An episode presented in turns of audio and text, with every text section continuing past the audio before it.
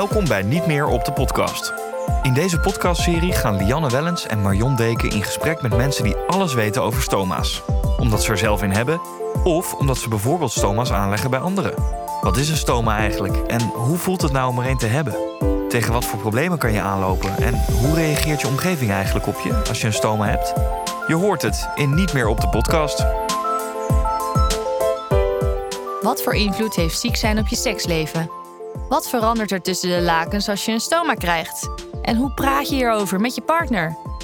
Als het aan Henk Elsevier ligt, is een goede seksrelatie communicatie. Henk is seksuoloog en uroloog in het Leids Universitair Medisch Centrum. En expert op het gebied van wat ziekte doet met seksualiteit. Henk, welkom.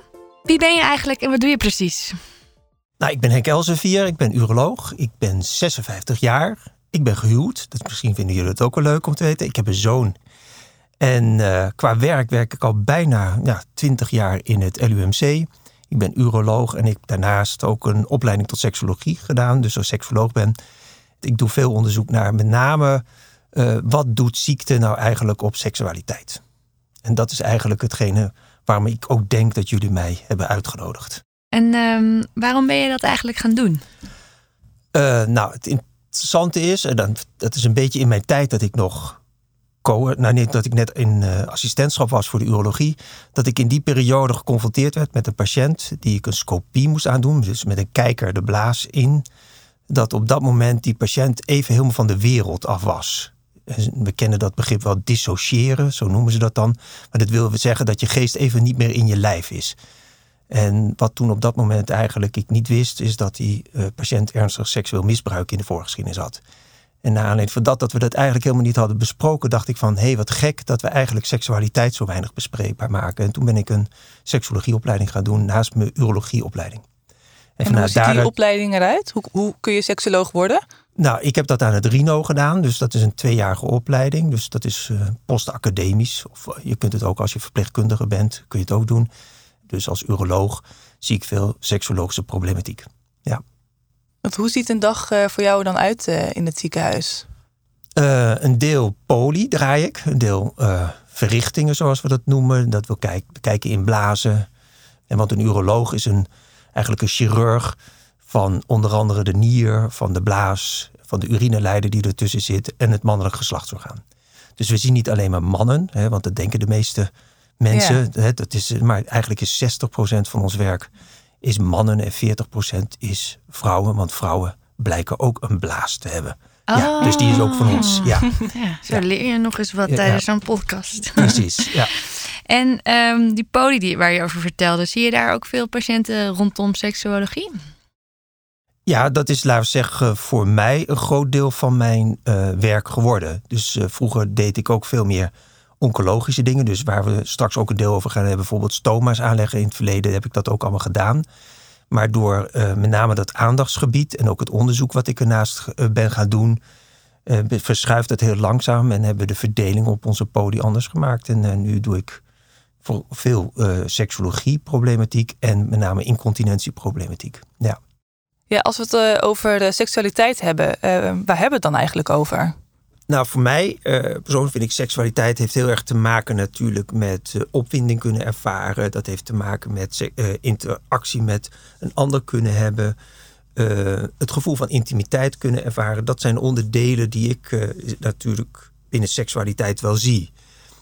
voor iedereen kan seksualiteit ook anders zijn. Hè? Dus Sommige mensen kunnen ook seks hebben zonder intimiteit letterlijk te ervaren, maar dat is op zoeken naar puur het uh, seksuele gevoel van dat ze op een gegeven moment een orgasme kunnen krijgen. Voor iedereen is daar verschillende invulling voor. Ja. Ja, en bij deze niet meer op de podcast. Uh, we hebben al een aantal patiënten gesproken met stoma's. Zie jij ook stoma-patiënten? Ik zie zo tussendoor nog wel stoma-patiënten. Ja, ik heb ook in het verleden heel veel stoma-patiënten gezien. En dan is dat onderwerp bijvoorbeeld van seksualiteit is wel iets wat daarin zeker besproken is. Ja, ja. En ik heb in het verleden, nog heb ik wel vaak ook voor de uh, stomavereniging meerdere keren gesprekken gehad met allerlei patiënten, maar ook voordrachten gedaan. Dus daar heb ik ook wel, uh, laten we zeggen, niet in de praktijk van mij gewoon als uh, uroloog, maar heb ik ook wel op andere momenten veel gesprekken daarover gehad. Ja. En wat vertel je dan tijdens deze voordrachten? Dat gaat met name over dat op het moment dat jij geconfronteerd wordt met het feit dat je een ziekte hebt en ineens een stoma krijgt, wat er dan voor veranderingen kunnen optreden. Nou is het lastig een beetje dat niet iedere stoma-patiënt is hetzelfde. Dat zullen jullie denk ik ook wel over nagedacht hebben. Dus je kunt jong al een stoma krijgen, je kunt oude stoma krijgen, je kunt een stoma krijgen vanwege bijvoorbeeld een ziekte wat betreft de ontstekingen in je darmen. Je kunt eh, stoma krijgen vanwege kanker. Je kunt stoma krijgen vanwege dat je blaas, zoals wij zien, zo ernstig klachten geeft dat de blaas eruit moet. Hè. Dus dat is ook weer een ziektebeeld. Dus die hele uh, variëteit aan verschillende soorten patiënten hebben allemaal hun eigen verhaal. En ja, die verhalen die komen soms wel in een bepaald ziektebeeld een beetje overeen. Uh, en dat maakt het dan weer makkelijker om erover te praten. Maar het is niet zo dat je zegt van er is de stoma-patiënt of zo. Nee, die bestaat volgens mij niet nee. zo. Nee, ze zijn allemaal verschillend. Ja. En wat is wel een overeenkomst voor die patiënten? Ik denk dat, dat ze allemaal op een gegeven moment wel een soort uh, fase doorkomen waarbij ze moeten gaan nadenken over ja, hoe ga ik met deze nieuwe situatie om. Maar uh, als je nou bijvoorbeeld jong bent en je hebt uh, een, een ontstekingsproces steeds met heel veel pijnklachten, dan kun je voorstellen dat op het moment dat je een stoma krijgt, dat dat bijna als een verlossing uh, zou kunnen zijn. Hè? Dus dat je denkt van ik heb die klachten allemaal niet meer. Um, dus dat, dat is al een ander uitgangspunt als dat iemand die kwaadaardigheid heeft in de, in, in, in de darm en dat die eruit wordt gehaald. En dan vervolgens daarna de aanpassing moet doen. Dus het, zo zie je dat het heel verschillend is.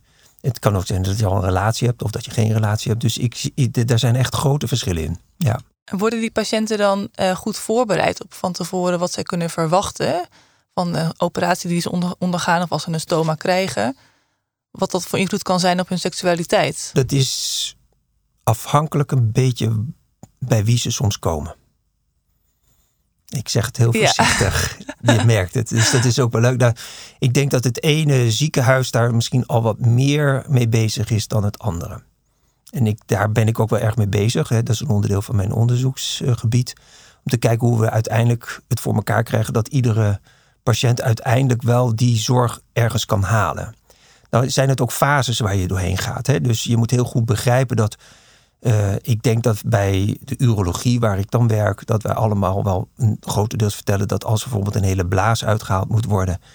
Uh, en ook de prostaat mee wordt genomen, bijvoorbeeld bij een man, dat er wel wordt gezegd van je kunt een erectieprobleem daarvan krijgen. Dus dat wordt wel besproken. Maar vervolgens, als het stoma er is, dan is het maar de vraag of na bijvoorbeeld een bepaalde periode dat onderwerp weer een keer naar boven wordt gehaald. En dat, dat is het interessante is, is dat sommige dingen worden wel verteld. Maar het is de kunst om op het juiste moment eigenlijk weer even, zoals ik wel vaker zeg, een soort USB-stick weer ergens in te kunnen pluggen. En dat je zegt van, goh, hoe zit het nou eigenlijk? Hè? Uh, uh, wat kan ik wel en wat kan ik niet? Of dat je de drempel die je hebt om op een gegeven moment die weer iets op te gaan pakken, om die op een gegeven moment te verlagen. En dat je op een gegeven moment van, goh, ik heb nu, nou jullie zijn nu met, prachtig met de podcast bezig, maar ik heb die podcast nou geluisterd. Dus eigenlijk moet ik weer stappen durven ondernemen.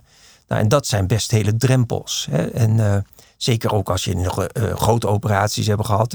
Bijvoorbeeld een chirurgische operatie waarbij je een heel deel van je blaas is weggehaald. Dan kan je voorstellen dat een deel, zowel bij de man als bij de vrouw, in dat bekken totaal veranderd is. Dat de, de gevoeligheid veranderd kan zijn. dat bijvoorbeeld bij de vrouw het minder makkelijk vochtig kan worden. Of dat je een deel van de vagina hebt meegenomen, waardoor die minder diep is, waardoor penetreren lastiger wordt. Al die aspecten die kunnen dan meespelen, maar dat heeft puur te maken alleen dat wat eronder zit. Maar daaroverheen komt dan ook nog het feit dat je een stoma hebt. En dat kan zorgen voor het feit dat je denkt van goh, we horen het allemaal rommelen. Of uh, ik ben bang dat, ik, dat die losgaat. Of uh, al dat soort aspecten die dan mee kunnen spelen, die de drempel om daar op een gegeven moment weer mee bezig te zijn, dat dat gewoon ja, best dus ik, lastig is. Ik hoor je eigenlijk twee dingen zeggen. Je hebt het lichamelijke veranderlijke deel. Dus dat zijn echt de, wat zijn de, de, dingen die in het lichaam zijn veranderd, die mogelijk uh, anders kunnen zijn voor seksualiteit. Maar daarbovenop komt dus eigenlijk een heel groot mentaal gedeelte. Ja, ja. dus nou, als, als je nou bijvoorbeeld over de kankerpatiënten hebt, die, die moet eerst verwerken dat ze bijvoorbeeld kanker hebben. En dan gaan ze in een onzekere periode door. Dan op een gegeven moment blijkt uiteindelijk dat je hele grote operaties moet gaan doen. Dan krijg je een stoma.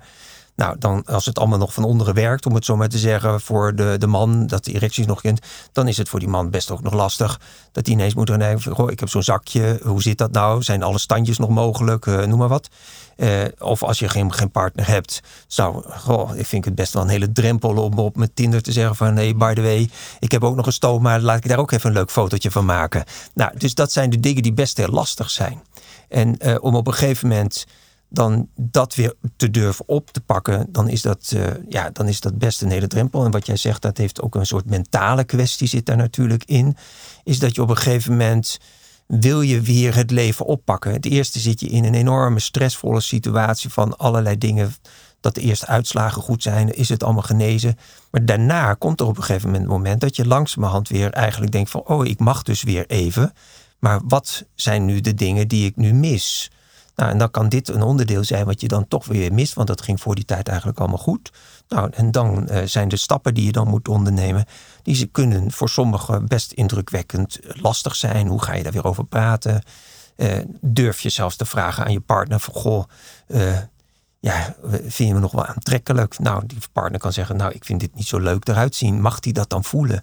Nou, en dat soort gesprekken, die, als je daar niet uitkomt, dan is het wel eens goed om op een gegeven moment daar eens een keer verder iemand te vragen om je daarin te begeleiden. Ja. Hoe kunnen we die drempel verlagen voor patiënten om het daar dan wel over te hebben? Um, nou, ik denk dat je met je team ergens, hè, dus waar je in een ziekenhuis zit, dat het belangrijk is dat je met elkaar afspraken hebt over het feit van, goh, wordt het ergens besproken? Ik denk dat oncologieverpleegkundigen daar heel belangrijk eh, in kunnen zijn. En dat je dan op een gegeven moment zegt, op het moment dat dat uh, besproken kan worden, dat het ook bij iemand terechtkomt die het ook, ik noem maar zeggen, leuk vindt om daarover te praten. En die er ook goed in zit, uh, in die materie, om op een gegeven moment daar een stap in verder te helpen. Ja. En daar misschien ook wel de tijd voor heeft. Want ik kan me voorstellen tijd. dat uh, de contacten ja. die in het ziekenhuis zijn vaak kort zijn. Ja. Dus dat er ook niet zo makkelijk over wordt begonnen. Nee, klopt. Ja. Dat klopt. Dus daar hebben we heel veel onderzoek naar gedaan. Naar het feit van waarom praat je er wel of praat je er niet over tijd is voor de dokters is bijvoorbeeld een heel groot probleem. En als je dan zegt van goh, ja, ik vind het eigenlijk, ik heb er geen tijd voor. Misschien hoef je dan alleen maar te zeggen van als dokter of nee, dat je zegt van u moet wel rekening houden dat het feit dat u deze operatie heeft, krijgt, dat dat invloed kan hebben op uw relatie. Nou, meer hoeft hij niet te zeggen. Dan hoeft hij het nog niet eens over seks te hebben. Of over intimiteitservaring. Maar op het moment dat hij dat al zegt van goh, dit is iets wat meeker, maar daar kunt u altijd met ons verpleegkundige over praten. Nou, dan heb je eigenlijk een opening gegeven. En dan kan het zijn dat je in je team dan zegt van luister eens, dit is het onderwerp wat wij later nog weer eens een keer terugpakken. En dan hoef je nog niet eens het woord seks te hebben, maar hoe gaat het een beetje met jullie relatie? Komen jullie er samen een beetje doorheen? Nou, en dan komt langzamerhand, kun je dit soort onderwerpen ook naar boven brengen. Vind je dat er op de meeste ponies uh, uh, genoeg ruimte wordt geboden om dit soort gesprekken te voeren? Uh, nee. kan altijd meer. nou, nee, weet je, kijk, ik denk dat onze uh, de tijd er nu rijp voor is. En dat heeft heel erg te maken dat we jaren heel erg druk bezig zijn geweest met overleven. He, dus dat we de, de geneeskunde heel erg druk bezig was met laten we onze overlevingscijfers, dat je langer leeft, laten we die zo goed mogelijk brengen, want dat betekent dat we het heel goed in de gezondheidszorg doen. Maar wat we nu veel meer uh, ook aan het bespreken zijn, is de kwaliteit van je leven. Van hoe gaan bepaalde dingen. Nou, en ik denk dat dit is daar ook een onderdeel van. En die ruimte krijgen we gelukkig meer. En ik denk ook dat dat in alle ziekenhuizen meer te zien is. Dat die, die groepen van, uh, van uh, psychologische nazorg in de oncologie worden veel meer geregeld. En je ziet dat ook in andere vakgebieden wel. Hè. Dus je, wat ik. Uh, bijvoorbeeld, je ziet het in het AJA-zorg. Dus dat zijn jonge kankerpatiënten. Daar zie je ook dat dit soort dingen worden ontwikkeld. En bijvoorbeeld waar jullie nu mooi mee bezig zijn. Dat we ook de informatievoorziening over dit soort onderwerpen beter aan de man gaan brengen. Dus voor een heleboel mensen is zo'n podcast luisteren misschien een hele fijne, veilige methode om op een gegeven moment geïnformeerd te worden. Nou, heerlijk. dan hoeft die dokter of die verpleegkundige, die ziet, kan misschien dan alleen maar het kaartje hoeft hij mee te geven. Van, goh, luister hier eens een keer op een moment dat je daar aan toe bent. Want we weten soms niet helemaal goed wanneer iedereen juist weer aan toe is om dit soort dingen te doen. Sommigen die hebben er misschien een jaar nodig of anderhalf jaar voor nodig. En de anderen die wil na drie maanden die informatie hebben. En als jij twee keer na je drie maanden controle hebt gevraagd van nou, hoe, uh, hoe is het met de seksualiteit? Nou, dokter, ik moet er nog even niet aan denken. En die, die, die, die, die, drie maanden later kreeg je een controle. Nou, ik hoef er nog echt niet even aan te denken. Nou, dan denk je van, nou, die, die hoeft er verder niet meer over geïnformeerd te worden. Maar het kan wel zijn dat die na een jaar of zo, dat ze met elkaar zeggen van, goh, laten we nou dit toch maar weer eens een keer oppakken. Ja, en dan, dan zijn er wel dingen waar je drempels over moet. En, uh, en moet je dan ook eigenlijk laagdrempelig bij elke keer dat je een patiënt ziet benoemen, zodat er op die manier wel wat meer ruimte komt? Nou, dat zou je kunnen doen. Uh, ik, uh, laten we zo zeggen, ik vind het benoemen van iets uh, kan voor de ene vrij directief zijn en dat ook bedreigend zijn. Maar mijn, mijn persoonlijk, maar dat is een methode. Wat ik heel vaak doe, is dat ik verhalen vertel. En dat kan je niet natuurlijk allemaal doen als je maar tien minuten of vijf minuten als dokter hebt. Maar als ik als seksuoloog een patiënt zie, of bijvoorbeeld naar een prostaatoperatie, dan vertel ik het verhaal wat ik vaak zie. En je zult zien dat als je veel patiënten, nou jullie hebben een aantal patiënten gesproken, dat je op een gegeven moment een overlap ziet in bepaalde delen rondom stoma en seksualiteit. En dan is het mooi als je dat verhaal hoort, en het is mooi als het nu opgenomen is, dat een deel van de mensen die daarover praten, dat die mensen dan, dus die dat verteld hebben aan jou, als jij dat verhaal nog eens een keer aan iemand anders vertelt, dan hoef je helemaal niet te zeggen van goh, zo zal het bij jou zijn. Maar heel veel mensen herkennen zich daarin. En ik heb altijd het gevoel dat als jij je verhaal een beetje herkent, dat meerdere mensen dat hebben, dan krijg je ook een beetje erkenning over de situatie, wat je wel mag en wat je niet mag voelen. En want we zijn soms wel heel streng voor onszelf. En uh, zoals ik wel vaker zie, dat, dat als een, bijvoorbeeld als je nu over stoma hebt, dat misschien iemand zo'n stoma heeft en dat die vrouw of man, dus die, die daar zit en dat die dan vraagt aan zijn partner van schat, vind je me nog even aantrekkelijk als voor de operatie? En dat die vrouw zegt, of die man zegt, ja schat, ik vind je nog even mooi. En dat die man denkt van, ja, je bent helemaal gestoord. Of die vrouw zegt heel gestoord, ik ben helemaal niet zo mooi meer als voor die tijd. Nou, dat, dat, dat, als je dat zegt, van, als je nou tegen die partner zegt van, ja, qua geest vind je even mooi en wat dan ook. Maar qua lichaam, nee, je bent wel heel anders geworden. Maar goed, dan kun je zeggen van ja, mag die andere dat voelen? dus het gevaar bestaat is dat wij continu de gedachten voor anderen invullen. En daarin kun je openheid geven dat je ook mag zeggen van nou, ik vind het niet zo mooi dat stoma bij jou. Maar ik hou wel heel erg veel van je en ik wil wel die intimiteit weer met jou terug. Hoe gaan we dat nou regelen? Want jij bent anders geworden, maar ik ben door die ziekte van jou ben ik ook anders geworden. Nou, en daarin kun je op een gegeven moment gaan zoeken. En die zoektocht, dat is dan de leuke uitdaging. Nou, en daar kun je, als je er niet uitkomt, want een heel groot deel komt er gelukkig gewoon zelf uit, kun je dan op een gegeven moment hulp gaan zoeken.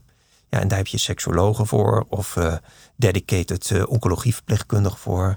Of je komt bij zo'n uroloog in het uh, eh, LUMC bijvoorbeeld of zo. Ja, ja want je zegt, of je zegt al heel mooi inderdaad van... dit is een verhaal bij, voor de stoma-patiënt. Stel, er zou nu inderdaad een stoma-patiënt tegenover jou zitten. Zijn er inderdaad bij voorhand al specifieke dingen waarvan je zegt, ja, daar lopen veel stoma-patiënten tegenaan? Of dat, dat is een verhaal wat ik vaker terughoor. De stoma-patiënt is best nog een complexer iets dan misschien. Uh, het is niet alleen stoma, snap je? En dat maakt het wat lastiger. Dus de patiënten die met een stoma, en als ik de mannen even nu zie, want uh, dan, dan hebben een deel van die mannen hebben niet alleen een stoma gekregen, maar ze hebben ook door grote operaties in het bekken ook nog vaak andere problemen. dus het kan zijn dat als je een urostoma krijgt, waarbij je dus de urine afloopt, dat je, uh, dat je ook als gevolg van je blaas en je prostaat ook nog een erectiestoornis hebt gekregen. Dus dan maakt het nog heel wat complexer in het hele verhaal. Dus dan ga je rustig stappen voor stappen gaan zeggen van, nou dit heb je en dat heb je. Dus, en dan hoop je dat je in ieder geval dat die patiënt ook met de partner samenkomt en je zegt van, goh, wat, wat is er wel mogelijk? En het eerste focus is met name altijd dat je kijkt naar je verliezen. En, en de kunst is op een gegeven moment volgens mij om op een gegeven moment te kijken naar wat de mogelijkheden zijn. En dan moet je eigenlijk weer een beetje op zoek naar je nieuwe ik. Dus je moet eerst je eigen verwerkingsproces horen van wie ben ik, in deze nieuwe situatie? Hoe zie ik er anders uit? En dat heeft met zelfacceptatie te maken. En vervolgens heb je dan ook nog te maken met je nieuwe wij als je een partner hebt.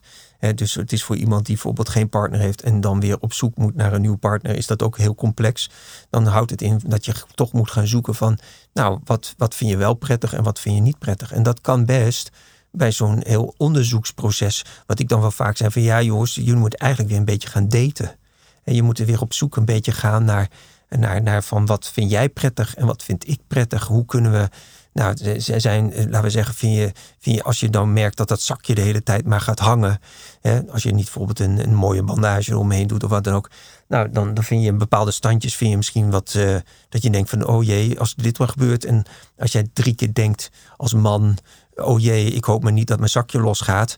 Nou, dan ga ik rustig zeggen, dan gaat je erectie wel naar beneden toe. Hè, snap je? Dus het gaat er ook om op een gegeven moment om te zoeken met z'n tweeën uh, hoe, hoe dat uiteindelijk voelt en, en, en wat er prettig voor elkaar is. Nou, en daar, ja, dat is een hele, dat is een hele weg, kan dat zijn. Ja. En als je al heel erg seksueel actief bent geweest voor die tijd, dan uh, is dat stappen naar, laten we zeggen, uh, die nieuwe uitdagingen zoeken. En je bent bijvoorbeeld ook heel veel variatie heb je binnen je seksualiteit. Dan is dat soms wat makkelijker om die, die nieuwe stukken op te pakken.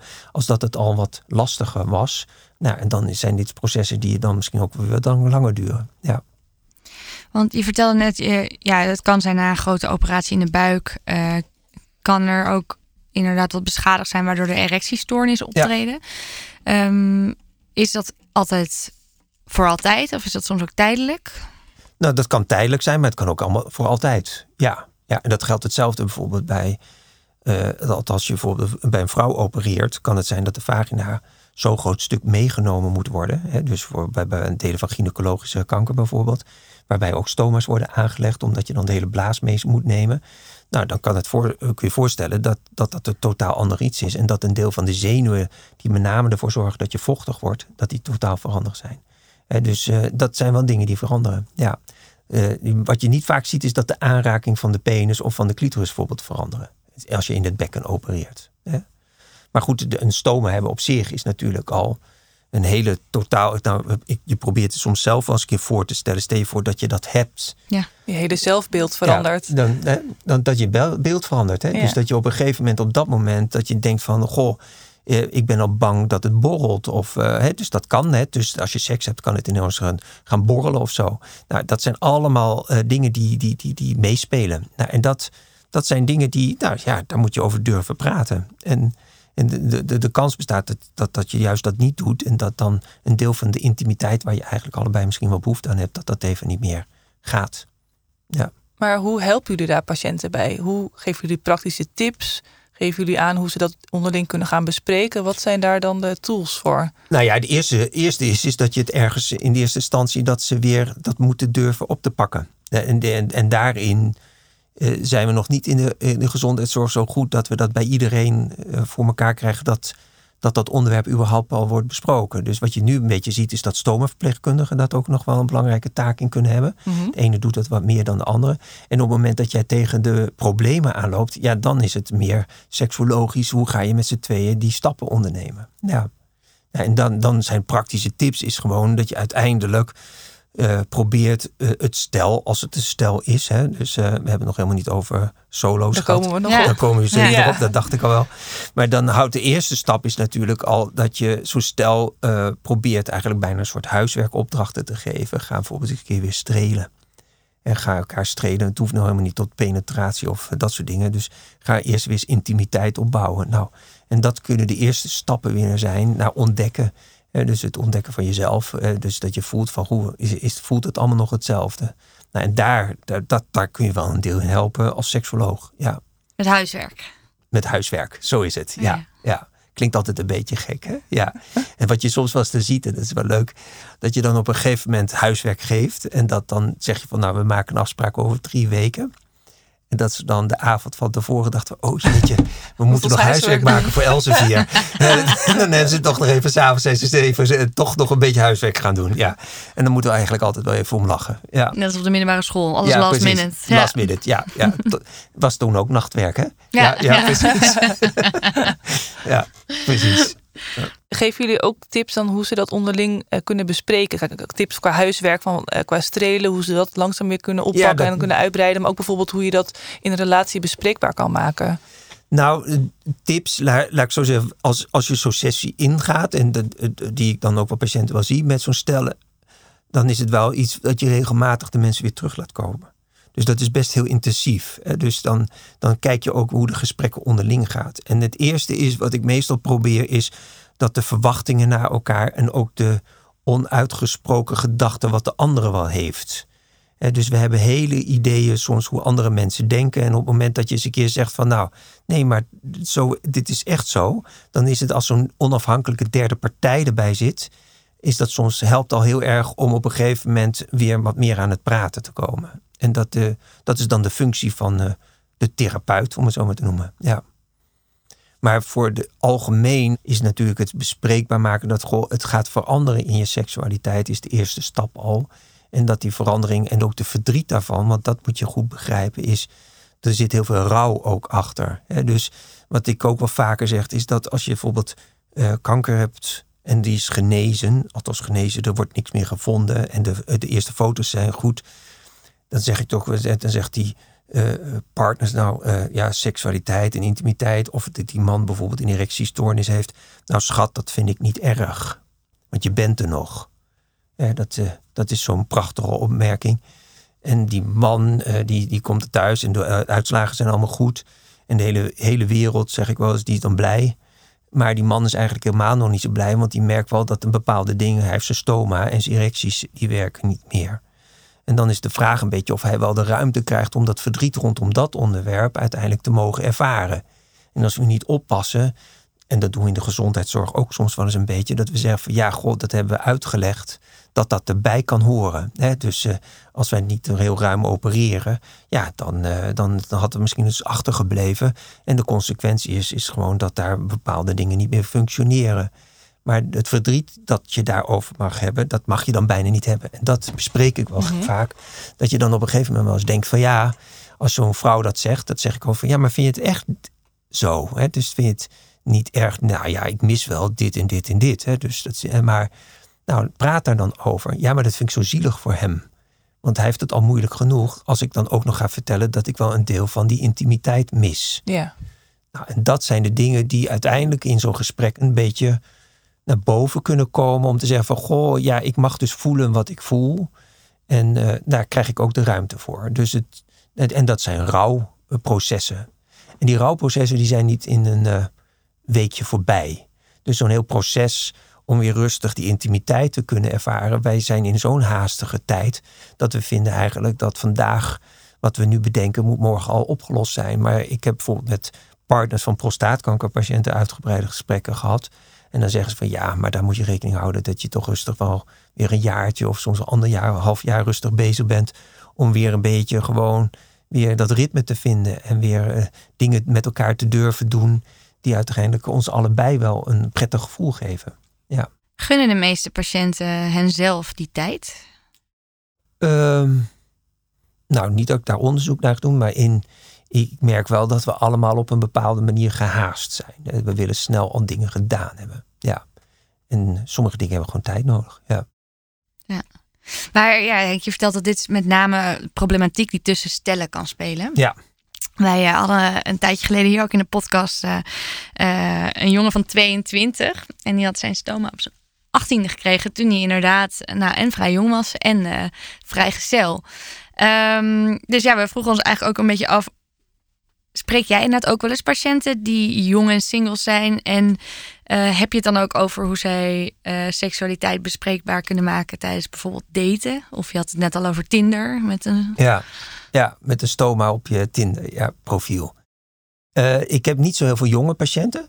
Maar dat heeft een beetje te maken, denk ik, ook wel met ons eh, ziekenhuis waar de aandachtsgebieden zitten. hè. Dus als je jonge mensen hebt, we zien maar heel weinig jonge mensen met kanker en een stoma. hè. Dus die, die groep is niet zo groot, maar het is de groep eh, die wat jonger is, dan kom je al snel bij IBS. Ja. Dus, eh, dus Ja. dat is de, de colitis-patiënten en de Crohn-patiënten.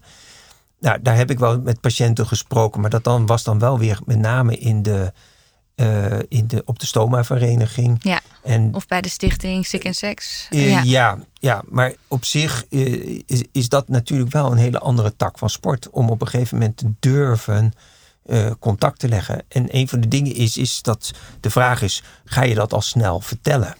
Ja. Ja. ja. Wanneer dat- is het beste moment om dat te vertellen? Ja. ja, dat is het lastige, is dat ik van misschien uit een soort eh seksuologische of urologische autoriteit op dit gebied dan misschien zeg van ja, goh, bespreek het maar heel snel. Maar de vraag is of dat moet. Dat weet ik niet. Ik denk dat je eerst als je aan het daten bent, ja, misschien als het eh, lekker klikt, dat je al zegt van ja, luister eens, eh, ik vind je erg leuk, maar hou er wel rekening mee dat, dat ik een stoma heb. En ja, ik hoop niet dat je dat lastig vindt, want als dat zo is, dan, ja, dan misschien moeten we maar niet doorgaan. Ja, Maar ik kan me ook voorstellen dat het lastig is. Want wat ik denk, ik- wat ik merk bij de mensen die wij hier ook hebben mogen spreken, is dat het hebben van een stoma eigenlijk niet je identiteit is. zeker niet. En ik heb wel eens gekschierend tegen mensen gezegd die als gevolg van een bepaalde beperking die ze hebben, eh, dan een, een date hadden en daardoor die date niet doorging. Dan hebben we gezegd van nou dan is die jou niet waard. Want het is, gaat uiteindelijk, ben jij niet de stoma, maar jij bent gewoon jouw persoon. Jij bent degene die jij bent. En daarbinnen, als mensen je niet in dat gedeelte ook accepteren, want die, dat stoma is ook een onderdeel van jouw leven. Dat klinkt een beetje gek, maar je hebt toch die colitis gehad. En gelukkig heb je die stoma gekregen, of niet gelukkig, maar dat heeft er wel ervoor gezorgd dat je leven op dat moment misschien net anders wordt. Nou, en daarbinnen kun je wel zeggen van ja, god, als jij, als iemand dat niet van jou wil accepteren, nou dan is hij ook niet waard. Ja, dat klinkt nog makkelijk zoals ik dat nu zeg, maar dat geeft wel teleurstellingen. En dat kan natuurlijk wel zijn dat als je twee keer of drie keer een date hebt en je vindt het heel erg leuk en vervolgens het is een one night stand en je komt s'avonds daar aan en de persoon die zegt van ik vind je wel erg leuk, want ik ben ook gewoon een, een seksueel driven person. Eh, en maar dan op een gegeven moment ziet dat je stoma bent, hebt en zegt van nou daar wil ik helemaal niks mee te maken hebben. Nou als je dat twee keer overkomt, dan lijkt me dat dat extreem verdrietig is en dat dat ook wel heel wat eh, problemen kan geven om op een gegeven moment weer een volgende nou ja, date proberen aan te gaan. Ja. ja, dus dat zijn best wat drempels die er kunnen zijn. Ja. Ja. En ik denk wel dat eh, ja, eh, het lastige, het moment gaat een keer komen dat je het moet vertellen. Ja, het gaat een keer komen. Ja, je Dus, kan eh, niet altijd je hand ervoor houden. Eh, Ja. het is onvermijdelijk. Ja. Ja. dus die onvermijdelijkheid kun je beter zo snel mogelijk doorbreken, omdat het toch iets is wat continu in jouw eigen hoofd rondzoemt. Want op het moment dat jij het iemand leuk vindt en je weet dat je een stoma hebt, dan denk je toch op een gegeven moment van ja, ik moet het toch een keer vertellen. Maar wanneer, wanneer is het het juiste moment? Hè? Is dat het moment dat je een week een relatie hebt? Of eh, staat daar ergens in de statuten geschreven van, eh, nou het is misschien na een half jaar de beste tijd. nou nee, dat, zo werkt dat natuurlijk niet. Nee. Dus het is handiger om op een gegeven moment, denk ik, dat wel al ergens vroeg in een bepaald moment dat bespreekbaar te maken. Ja. Zou je het adviseren om op een eerste date te vertellen? Ja, dit is zo lastig of, je, of ik nou het adviesorgaan ben in daten. Ja, nee, maar ik denk dat als je ergens, als je iemand heel erg leuk vindt, ja, dan zou ik denken wel, eh, ja, ik, ik heb geen stoma, maar eh, dan is het misschien wel verstandig, want anders is je teleurstelling nog groter. Want als je echt helemaal verliefd wordt en op een gegeven moment je bent helemaal wauws en uiteindelijk ben je een paar weken verder en het grote verhaal komt eruit en hij zegt van nou daar heb ik geen zin in. Dan eh, is dat verdriet wel heel veel groter als dat dat op eh, de eerste of tweede keer dat je elkaar ontmoet dat gebeurt. Ja. Maar dat is meer dat mijn eigen gevoel dat zegt, als dat ik daar vanuit een soort seksuologische of een psychologische onderbouwde Ja. eh, gedachte daaronder heb. Je gaf zelf ook aan, patiënten vinden het vaak lastig of moeilijk om het bespreekbaar te maken. Seksualiteit is best wel een ja, Ja. taboe, heftig onderwerp. Voor patiënten die mogelijk een stoma krijgen of hebben, heb je ook echt daadwerkelijk praktische tips ehm, voor het hebben van seks met een stoma? als mensen nog het stoma moeten krijgen, dan moet ik eerlijk zeggen dat veel mensen nog niet zo heel erg over seksualiteit nadenken, denk ik. Misschien denken ze wel na, maar ze zijn in, in een soort proces. Op het moment dat dat, eh, als dat eh, eigenlijk al aangelegd is en je bent een fase verder, dan zou ik zeggen van ja, weet je, uh, het belangrijkste is natuurlijk dat je met je, je partner gaat communiceren over wat wel prettig en niet prettig is. Je kunt ook mooie lingerie kun je kopen, want er is speciale eh, stoma lingerie. Wat heel belangrijk is, is dat je rekening houdt soms met het eten wat je doet. Want sommige etenswaren, zeker voor je darmen, kunnen veel meer bepaalde borrelingen geven en, dan andere dingen. En zo zijn wel dingen die, die, die kunnen helpen. Ja, ja. Maar ik denk met name communicatie is het allerbelangrijkste. Ja. Blijven goede praten. relatie praten. is communicatie. Ja. ja, goede relatie is communicatie. Heel goed. Ja, die houden we erin. um, en stel er inderdaad mensen luisteren naar deze podcast en die uh, herkennen veel in de problematiek die we bespreken. Je hebt het zelf al meerdere keren gezegd, ga daarover praten. Maar hoe kunnen deze mensen, waar kunnen ze echt praktisch terecht? Nou, in, in principe is het zo dat, uh, dat je seksologen hebt die dat uh, kunnen begeleiden. En ik denk ook wel dat er psychologen zijn, überhaupt in, in, het, uh, in, het, in het ziekenhuis, die daar een deel in hulp kunnen geven. Ja. Dus ik denk dat met name daar ook stomenverpleegkundigen ook wel een rol in kunnen hebben om op een gegeven moment die verwijzingstrajecten te doen. Hè? Dus dat je kan zeggen van nou, die kan daar wel een deel in helpen. Ja. En om te voorkomen dat er straks 5000 nieuwe patiënten bij jou op de stoep uh, staan. Ja, nou, maar ik denk dat als wij bijvoorbeeld dit soort informatie geven, wat jullie, en waar ik heel blij mee ben, ook weer maken, hè, gewoon uh, ook samen met de Stoma-vereniging. Ja, dat als je alleen al die informatie grotendeels ergens vandaan kunt krijgen op allerlei vormen, dat het al zo helpt dat je een beetje weet van nou, dit is iets nou, dat kost ook wel energie om met z'n tweeën weer op te pakken. Als je een relatie hebt. Of het is best heel moeilijk om op een gegeven moment weer. Nou ja, misschien op Tinder. Uh, weer contacten te zoeken. Maar dat je dat soort gesprekken aan doet. Nou, dat helpt het wel. Dat als iemand anders eens een keer verteld heeft. Nou, zo moeilijk vond ik het. Maar het viel eigenlijk allemaal best wel mee. Dat dat drempels uh, vermindert. En ik denk dat we, de mensen kunnen echt heel veel zelf. En we kunnen heel veel zelf ook wel we hoeven, er zijn maar een aantal mensen die misschien dan naar een seksoloog moeten om te zeggen van wij komen er samen niet meer uit. Maar als je een relatie hebt, dan kan het best zijn dat je met elkaar zegt van nou, daar, daar komen we samen wel uit. En uh, je bent ook voorzitter van de stichting Sick en Seks. Ja. Uh, wat kan deze stichting voor patiënten betekenen? Uh, nou, dat hebben we eigenlijk een aantal jaar geleden in, in het leven geroepen, omdat ik merkte dat eigenlijk de informatie die er allemaal was eh, redelijk versnipperd was en ook buitengewoon textueel. Uh, dus wij zijn uh, in de medische wereld extreem allemaal met boekjes bezig. Ik, ik, heb gekeken om op een gegeven moment wel een deel van dat soort dingen wel textueel te doen, maar ook vooral te kijken of de visuele dingen meer kunnen. En vervolgens dat je op een gegeven moment kan zeggen van waar vind ik uiteindelijk mijn informatie? Nou, en daar hebben we die stichting voor opgezet om op een gegeven moment als een soort eh, centrumfunctie in richting al die patiëntenvereniging dingen te kunnen faciliteren. Eigenlijk uh, is die stichting bezig als een soort netwerk om op een gegeven moment dat als jij zegt van nou weet je, als ik nou uh, een erectieprobleem heb, dan kan het best zijn dat je daar niet zoveel informatie vindt op een stoma-vereniging. We zijn druk bezig om dat nog steeds meer uit te breiden.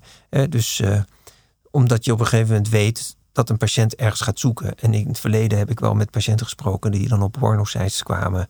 En dat wil je eigenlijk niet. Ja, ze mogen wel op pornosites komen, maar niet om misschien dan de informatie te krijgen die ze graag zouden willen hebben op de ziekte en de seksualiteit. Nou, en daar is dat uiteindelijk voor gemaakt. Ja. En waar kunnen ze deze informatie dan vinden? Ziekenseks.nl. Ja. ja. Duidelijk, ja. Ja, dat is heel makkelijk. En dan is het SIC, eh, S-I-C-K, END, seks, A-N-D, seks oh met een X. En een van de dingen is, is dat op het moment dat jij seksualiteit en intimiteit wil ervaren, houdt ook in dat je eigenlijk je eigen kwetsbaarheid weer moet accepteren. je moet je durven blootgeven. En ik denk dat als jij een ziekte hebt doorgemaakt, die uiteindelijk jou anders maakt, dat uiteindelijk de stap om dat weer te durven doen best een grote stap is. En als je dat kan, dat dat eigenlijk ook wel een grote overwinning kan zijn op je eigen ziekte dus dat jij dat weer durft. Dat je weer durft je naakt te geven, ondanks dat je een stoma hebt. En dat je weer durft te houden van je eigen lichaam en ook weer te genieten van je eigen lichaam. Als je dat voor elkaar krijgt, dan heb je toch wel iets overwonnen, vind ik. Nou, en dat vind ik wel een belangrijke taak die ik zie. Uh, om dat voor elkaar te krijgen. Om die mogelijkheid te scheppen dat je dat kan gaan beleven weer. En daar, ik denk dat we daar in de gezondheidszorg nog hele stappen in moeten gaan maken. Nou ja, daar doe ik dan wat wetenschappelijk onderzoek naar. Ja, het gaat eigenlijk nog verder dan de seksualiteit. Het is een groter. Het is intimiteit, het is rouw. Al die rouw bedoel ik dus verdriet, ervaring. Dus die stappen die je daar allemaal over kunt hebben. Dus al die dingen die zitten daar eigenlijk in. En het is niet alleen als je, eh, laten we zeggen, jij als patiënt, maar het is ook je partner. Eh, dus die, die, die gevoelens, hoe je daar samen mee omgaat, dat is een, het is een, een, een laten we zeggen, kan heel, heel uh, uh, grote drempels opwerpen, maar het kan ook iets heel moois zijn om op een gegeven moment dat weer bij elkaar te gaan ervaren. Nou, en die stappen, ja, dat, dat kunnen wij een deel begeleiden door informatieverstrekking te geven. Ja. Ja, misschien uh, tot in het LUMC. Ja, nou, heel erg goed. Ja. Dankjewel. Ja, graag gedaan. Bedankt voor het luisteren. Wil je nou meer weten over stoma's? Neem dan een kijkje op www.stomavereniging.nl of blijf luisteren naar deze podcast. Deze podcast is gemaakt door Lianne Wellens, Marion Deken en Max Schuiling en is mede mogelijk gemaakt door de Stoma Vereniging en Zon MW.